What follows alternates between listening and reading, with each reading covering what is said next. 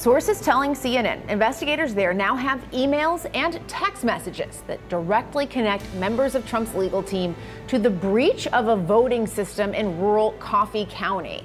This new development coming as District Attorney Fani Willis is preparing to present her case to a grand jury.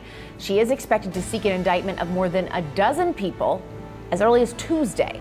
And that means this week, a former U.S. president could be facing criminal charges in four different jurisdictions around the country.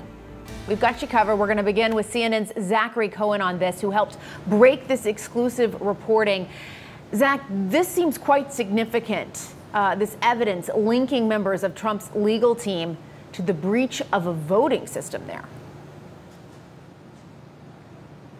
Yeah, Jessica, these text messages really do add to a growing body of evidence that links Donald Trump's legal team to this voting system breach in Coffee County, Georgia, that happened on January 7th, 2021. And more specifically, it links them to this effort to secure a written invitation from a local election official there, essentially allowing them or in their minds could be held up as evidence allowing them to enter the election office and copy the voting system in Coffee County, which by all accounts is not legal. And um, no election official is allowed to let outsiders have access to voting systems in counties across the country. But we know now that Trump's team and Trump's lawyers were trying to convince this local election official in Coffee County to provide a written letter of invitation. And these text messages really do um, show us how they were involved in the planning and how all of you know, down from Rudy Giuliani all the way to Sidney Powell, how they were kept in the loop by operatives on the state level as they worked to secure this um, written letter of invitation and then ultimately access to the voting system in Coffee County. Now, Coffee County is about 200 miles south of Atlanta, downtown Atlanta, where we are right now. But the Coffee County breach has emerged as one of the focal points of Fani Willis's investigation over the last year and a half. And it's because this sensitive voting system or voting data was um, initially accessed by Trump's lawyers this could play into charging decisions that ultimately are expected to come within possibly the next week. Right. It is. These are remarkable new details, and you mentioned uh, possibly in the next week. Walk us through and kind of set the scene for us the next couple of days where you are, what that might look like. Yeah, Jessica, we expect uh, the, the, district attorney here, Fani Willis, to start presenting her case to the grand jury as early as tomorrow. And that is the clearest sign, because witnesses are supposed to come and testify before the grand jury, the clearest sign that charges could be coming and they could be coming in the near term. We already know of at least three witnesses who are scheduled to come in on Tuesday. You know, by all accounts, that we could see charges or indictments come as early as Tuesday once that happens. But it, timing does remain up in the air. The grand jury may want more time with the evidence the prosecutors may want more time to present it, but as of now, all eyes on the Fulton County Courthouse starting as early as tomorrow, and indictment watch starts on Tuesday at the earliest. Yeah, no doubt about it. Zachary Cohen for us in Atlanta. Thanks so much for that excellent reporting. We appreciate it. We want to continue this discussion now with former federal prosecutor Michael Zeldin, host of the podcast That Said with Michael Zeldin. He also served as a special assistant to Robert Mueller at the Justice Department. Michael, great to see you.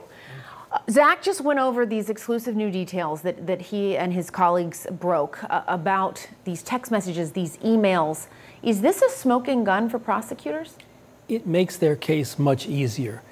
If the Trump defense is my call to Raffensperger, First Amendment protected, if my calls to Governor Kemp were appropriate under political circumstances, this is an action. This is an illegal action. So you can't argue First Amendment defense to illegal action. And so if they can make their case much more action based and less speech based, they have a stronger way of proceeding. That's so interesting and worth reminding everyone we believe the reporting is that Fani Willis wants to go after conspiracy charges, racketeering charges, not just for Trump, but for his allies as well, essentially tying them together, these so called RICO cases, right. which I'm sure you're very familiar with. How does this fit into that? And, and what will make that unique about how she's putting this case together? Under the Georgia RICO statute, which is really conspiracy plus, mm-hmm. it allows you to bring in related criminal actions into one sort of overarching conspiracy theory. It lets the jury hear a story. On day one, this is what happened, all the way through the conclusion of the story. And these disparate acts by all these different actors, woven together in this RICO conspiracy charge, allows for that storytelling, and that's what you want as a prosecutor. You always say, as a prosecutor, you, write your closing statement first, and then you build the evidence to let you say that. That's what she's doing here. Okay. And, and with your experience, help people understand. Zach was just saying uh, this grand jury starts will meet tomorrow, and we know that the two witnesses have been called for Tuesday. What is that going to look like? It's closed doors. We know that uh, they don't go in with legal counsel. The witnesses. It's just ordinary citizens that sit on this grand jury. But beyond that, fill in the details for us. What does that look like in that room? So it looks sometimes like a classroom. You've got these people sitting on chairs, 23 people. They've sworn an oath to defend the Constitution, you know, behave in an orderly way. You have a prosecutor who brings in a witness.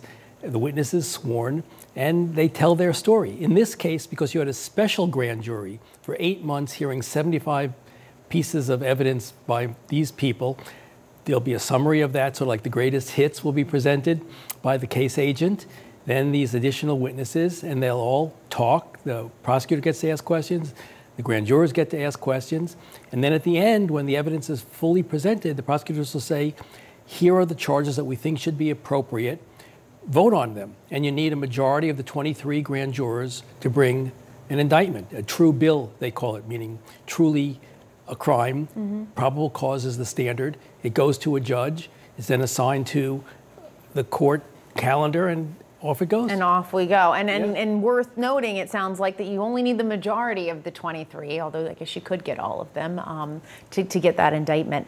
Do you, how, how, do you think this timeline will, will play out? This is, this is both extraordinary and ordinary, right? it, it is how the justice system works, but in an, an extraordinary circumstance. Exactly. Like. The grand jury in Fulton County, Georgia, meets twice a week. In this case, Monday and Tuesday. Monday, you'll probably get the greatest hits, the summary, and all that stuff. Then on Tuesday, we have at least two live witnesses. And then if they go in the early morning, and that's the end of the evidentiary presentation, the prosecutors who probably have this indictment, if there's going to be one, already written, um, they present it to the grand jury and say, We're thinking about bringing this charge, this charge this time. What do you guys think? How do you want to vote? And then they vote. Mm-hmm remember also that there was this special grand jury that heard from 75 witnesses. They made a recommendation about criminal charges. And so they already have a sense of how 23 others mm-hmm. viewed the evidence. And so they'll pick and choose the strongest cases. You're right. If it was one was 12 people versus versus 23 people, they'll pick the 23 the people. 23. Yeah. And before I let you go, last question is just about where this is happening. This is a state, not a federal case. Right. It's in Georgia where they would allow it to likely be televised. What what is important to keep in mind about the differences with this this case versus the, the federal case? Well, fundamentally, there can be no pardon in this case. A federal case, the president can issue a pardon. In this case, it's the governor. If you're convicted in Georgia, you cannot apply for a pardon until after five years from the end of your you know, sentence. And so that's a big difference. And then television makes a very big difference. We saw the failure of television in the O.J. Simpson case with Judge Ito controlling nothing in that courtroom. And that's going to make a big difference on how the lawyers behave and how the perception of the audience is. Because you really want to convince not just the 12 jurors, yes, of course, you want a guilty verdict, but you want to talk to America that this is a righteous prosecution. Mm. And so you want your evidence to be strong enough to convince people that this was appropriate, this was not a political witch hunt. Right, that this was, this was warranted. All right, Michael Zeldin, thanks so much for being here for that analysis. We appreciate it.